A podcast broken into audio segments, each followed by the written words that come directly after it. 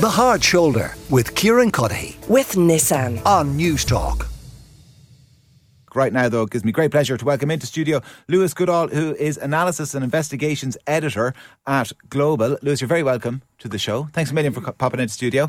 Um, I mean, it's a, a kind of a remarkable time in British politics. Yeah, it? I'm worried if you're just sort of here and waiting until the news stops, that you might be in London for some time. Yeah, I I, hope you've got. I hope you got a long-term hotel booking. Yeah, we might have to rent somewhere. Yeah, Uh, well, uh, quite. I No, you'll never go back to the Um, stability of Irish politics. Well, well yeah, it, it is remarkably stable Irish politics com- in comparison uh, to. I mean, the politics of Nicaragua is probably stable in comparison to the politics of Westminster. It's not even funny. I'm days. It's not. Um, what uh, what is your assessment of where the Conservative Party finds itself? Well, the Conservative Party finds itself in a situation where it is uh, looking down the barrel of being ungovernable.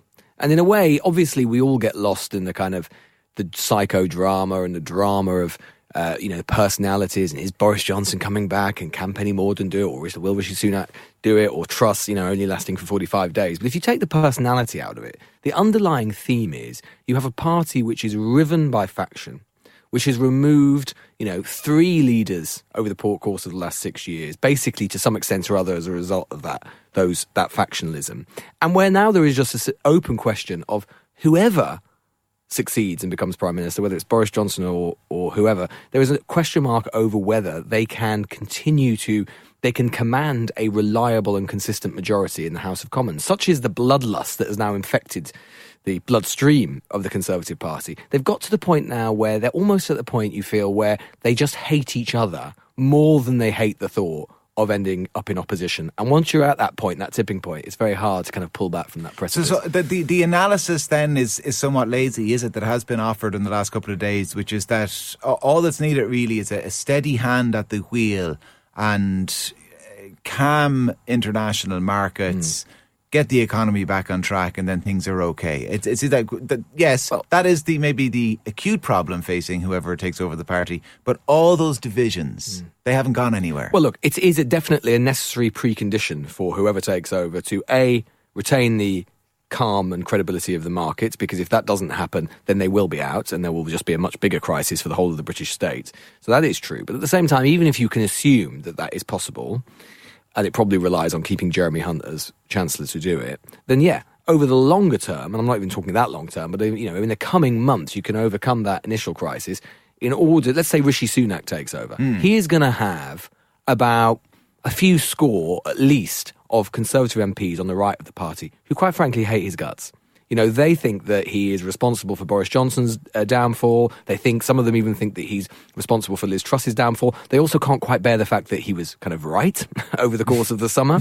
that that really winds them up as well. So, you know, it, as I say, what you would really need if the Conservative, I think there's a slender path that the Conservative Party can recover from this, maybe, but what it would require is for them all to gulp, take a step back from the precipice, and decide, as I say, that what matters to them far more is staying in government than continuing that feud. And I think for at least a few score of them, that just isn't the case. And is there any possibility that somebody other than Rishi Sunak or Boris Johnson could bring about that uh, cathartic healing that is needed Well, uh, Penny- amongst the bank well, benches? yeah. Penny Mordaunt has, has declared her interest. in Indeed, the she's last the only minutes. one so far to, um, uh, to, to to do so. Look, I think she is definitely positioning herself as that person, right? As the unity candidate, the one who isn't loathed quite quite as much by some of Boris Johnson's opponents as Rishi Sunak is, and obviously not as loathed by Rishi Sunak proponents as Boris Johnson is. I think the question just though is whether she can. There's clearly quite a lot of momentum behind Johnson at the moment. I think I think her best chance, and it's not a bad chance if this happens, is if let's let's just imagine for a moment. I know it's hard for listeners to believe this, but maybe Boris Johnson is toying with us.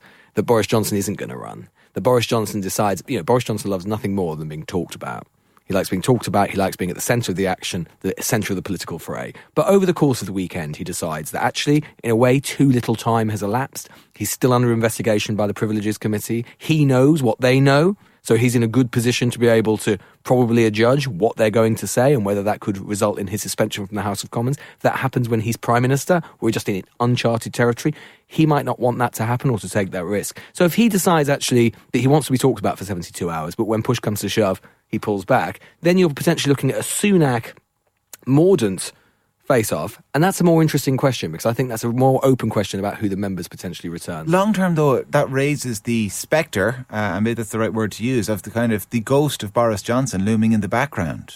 Yeah. I mean, but that was always going to be the case. And to some extent, the Conservative Party has, and leaders, including Truss and Sunak, partly have themselves to blame for this, right? Because when Boris Johnson resigned, there wasn't anyone really from the senior, the top brass of the Conservative Party t- turning around going, well, yeah, he had to go because of these reasons. You know, he broke the law, he was dishonest, he was immoral, you know, whatever.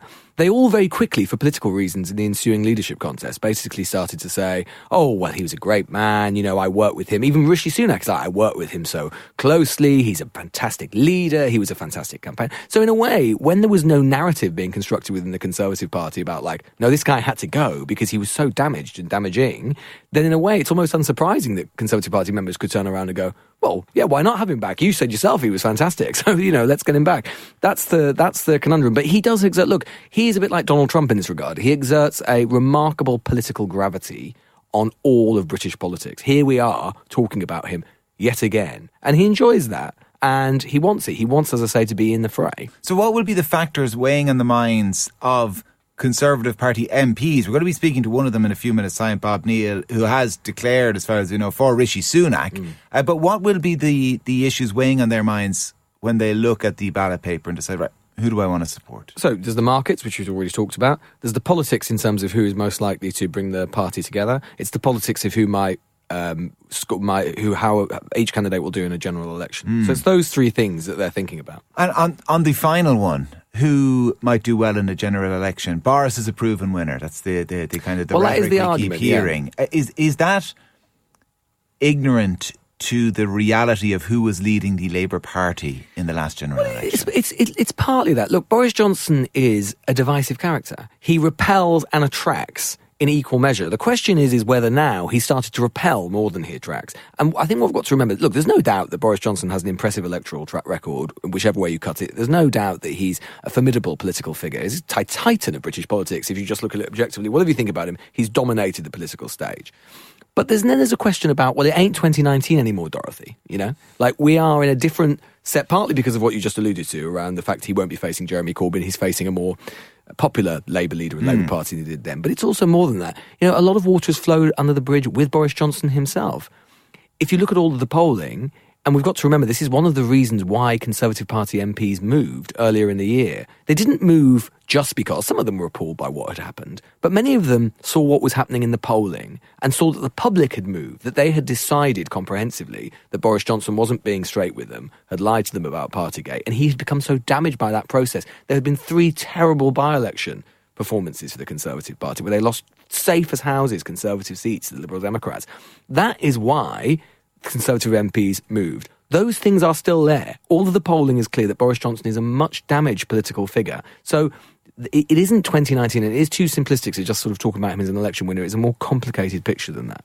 Uh, is there any way that this spins out? Because the nature of coalition politics that we would have in our country would mean that by now the government would have collapsed and there would be a general election. Mm. There's no possibility of that, is there? I mean, when, when Conservatives looks at polling, turkeys don't vote for Christmas, I take it. I think the only possibility of that, and I, I, it's, it's perfectly, pl- increasingly plausible, is to go back to what we were talking about before, which is if it becomes clear, whoever wins in the coming months, that such is the level of factionalism within the Conservative Party that they cannot rely. They've got, you know, majority of a working majority of about 71, but that only requires, you know, 30, 35 Conservative MPs to start, you know, causing havoc on a regular basis and not voting for things. Um, and if that becomes clear, then you can imagine a situation in which a Conservative Party leader just thinks, I have no choice, effectively, to have a general election at some point in the next year, to basically quell this issue with my party mm. and to win my own mandate, particularly if that leader isn't Boris Johnson, because you can't rely on that argument. So, you know, general, I think, you know, the question is, is this parliament viable over the long term? And there is a big question mark about that, I think. Uh, uh, despite all the talk of Boris Johnson, and of course we have been, and he is the person who does soak up all the attention. Uh, I kind of want to wrap things up by acknowledging uh, Rishi Sunak was the bookies' favourite as soon as this happened yesterday. He was mm-hmm. the bookies' favourite when I went to bed last night. He's still the bookies' favourite. Yeah, but he was he was the beginning with the last Conservative leadership contest, wasn't he? And I mean, and the big un, and the big un, and look what happened there. And the big unknowable is, as I say, he's definitely he's definitely going to clear hundred. He's got a lot of support in the Conservative Parliamentary Party. Um, the question then becomes about who his opponent is, and if it does end up going to the membership, to what extent he has been so damaged. Boris Johnson supporters were very, very good at basically suggesting that Rishi Sunak had been responsible for his downfall. I don't think that's true or fair. I don't really think it worked out that way. I think Boris Johnson was responsible for his downfall. But, uh, you know, they were very good at putting that narrative out there, and Rishi Sunak was very bad at deflecting it. And that is still there, and it's a big impediment for him with Conservative Party members. Lewis, listen, it's been an absolute pleasure. Thanks No, a million for pleasure's popping into us in studio. Lewis Goodall is analysis and investigations editor at Global, and as well, he is the presenter of the News Agents podcast, which you can listen to uh, on the uh, Global app. We are guilty of it as much as anyone of talking about Boris Johnson. Indeed, I was out and about in Westminster. Underneath the shadow of Big Ben a little bit earlier uh, this afternoon, asking people what they made of his potential comeback. It'd be disgusting Really, why do you say that? because he he's under investigation at the moment already. Um, having somebody potentially um, back in office while under that kind of cloud of kind of everything that's already happened, coupled with the fact that you know th- there was a reason why he was removed. There was a reason why the party turned against him. It is so clear to everybody else that this is all about the Tories trying to just save their seats, trying to save themselves. They're putting their party ahead of the country, and that's wrong. Um, they think that Boris Johnson is the answer. I hope that he has the arrogance, if he does come back, to immediately call a general election, and then we can finally have what we need, which is a Labour government. I think we need to move on and move forward, really. He's very charismatic. He appeals to a lot of people. I, he doesn't appeal to me. So I wouldn't be keen to see him. I want a general election. That's Oh, yeah? I. Yes. Okay. Yeah. And a complete change. Complete change, yes. Get them out. They're all the same. What do you think of Boris becoming Prime Minister again, possibly? Yes, definitely. Yeah? 100%. Why? Why is that? Brilliant bloke because he loves partying. yeah. Let's all have a party. yeah. Because Sounds good. The, the times are so bad now. This is just all party. Get on with it. I'm from Australia, so I don't know. You don't care? No, you do. Oh, look. no good. No good. That's how you do it. Everyone has an opinion, you see, on Boris. That's that's the nature of Boris, isn't it? Yeah, that's right. Yes. Ah, listen, thanks, man. Enjoy the trip. No worries. Thanks. I've bumped into a few Irish people here uh, over for a couple of days. Well, well, listen, we're outside Westminster. You must have, everyone has an opinion on Boris, so I'm sure you do too. What do you think of him becoming Prime Minister again? I think it would be a joke for the English. But we kind of need them to be kind of a bit more stable than they are at the moment, do we? Yeah, but Boris won't bring stability. He'd probably just bring more lies. But sure, maybe that's what they want. What do you think of Boris be, possibly being Prime Minister again? Oh, I didn't even know that was an option. Um, I, I don't think they'd have him back. I, I don't think they would. No, I don't think they'd have him back at all. I think we should get Martin Lewis in, the money man. Martin Lewis for PM. Well, Chancellor maybe, yeah. Yeah, That's what I would say. Well, what would you think of Boris Johnson becoming the Prime Minister, the UK Prime Minister From a- again? From a German point of view, it's not a good idea. No. No, we don't think so. Why is that? Uh, we are European people, and we think that Great Britain is part of Europe. And Boris Johnson uh, was responsible for the Brexit, and therefore, we, from a European point of view, hope that you get a Labour, Labour Premier Minister, Minister, which comes nearer to Europe.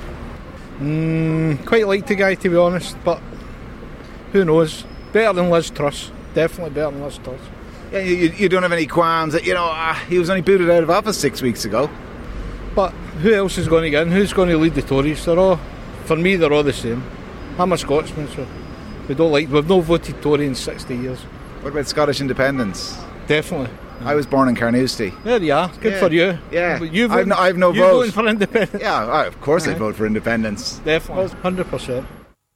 All right, some of the views uh, outside Westminster, uh, where I was uh, just a few uh, moments ago, uh, shortly before coming on air. Not a huge amount of support for Boris Johnson there. We're going to be speaking to one of his Conservative Party colleagues. Bob Neill is an MP. He is not supporting Boris either. He's supporting Rishi Sunak. He's going to be along a little bit later this hour to explain exactly why. And Una Healy of the Saturdays, she is here. She is dropping into studio as well to talk about her new solo single. But first, The Hard Shoulder with Kieran Cuddihy. with Nissan. Weekdays from 4 on News Talk.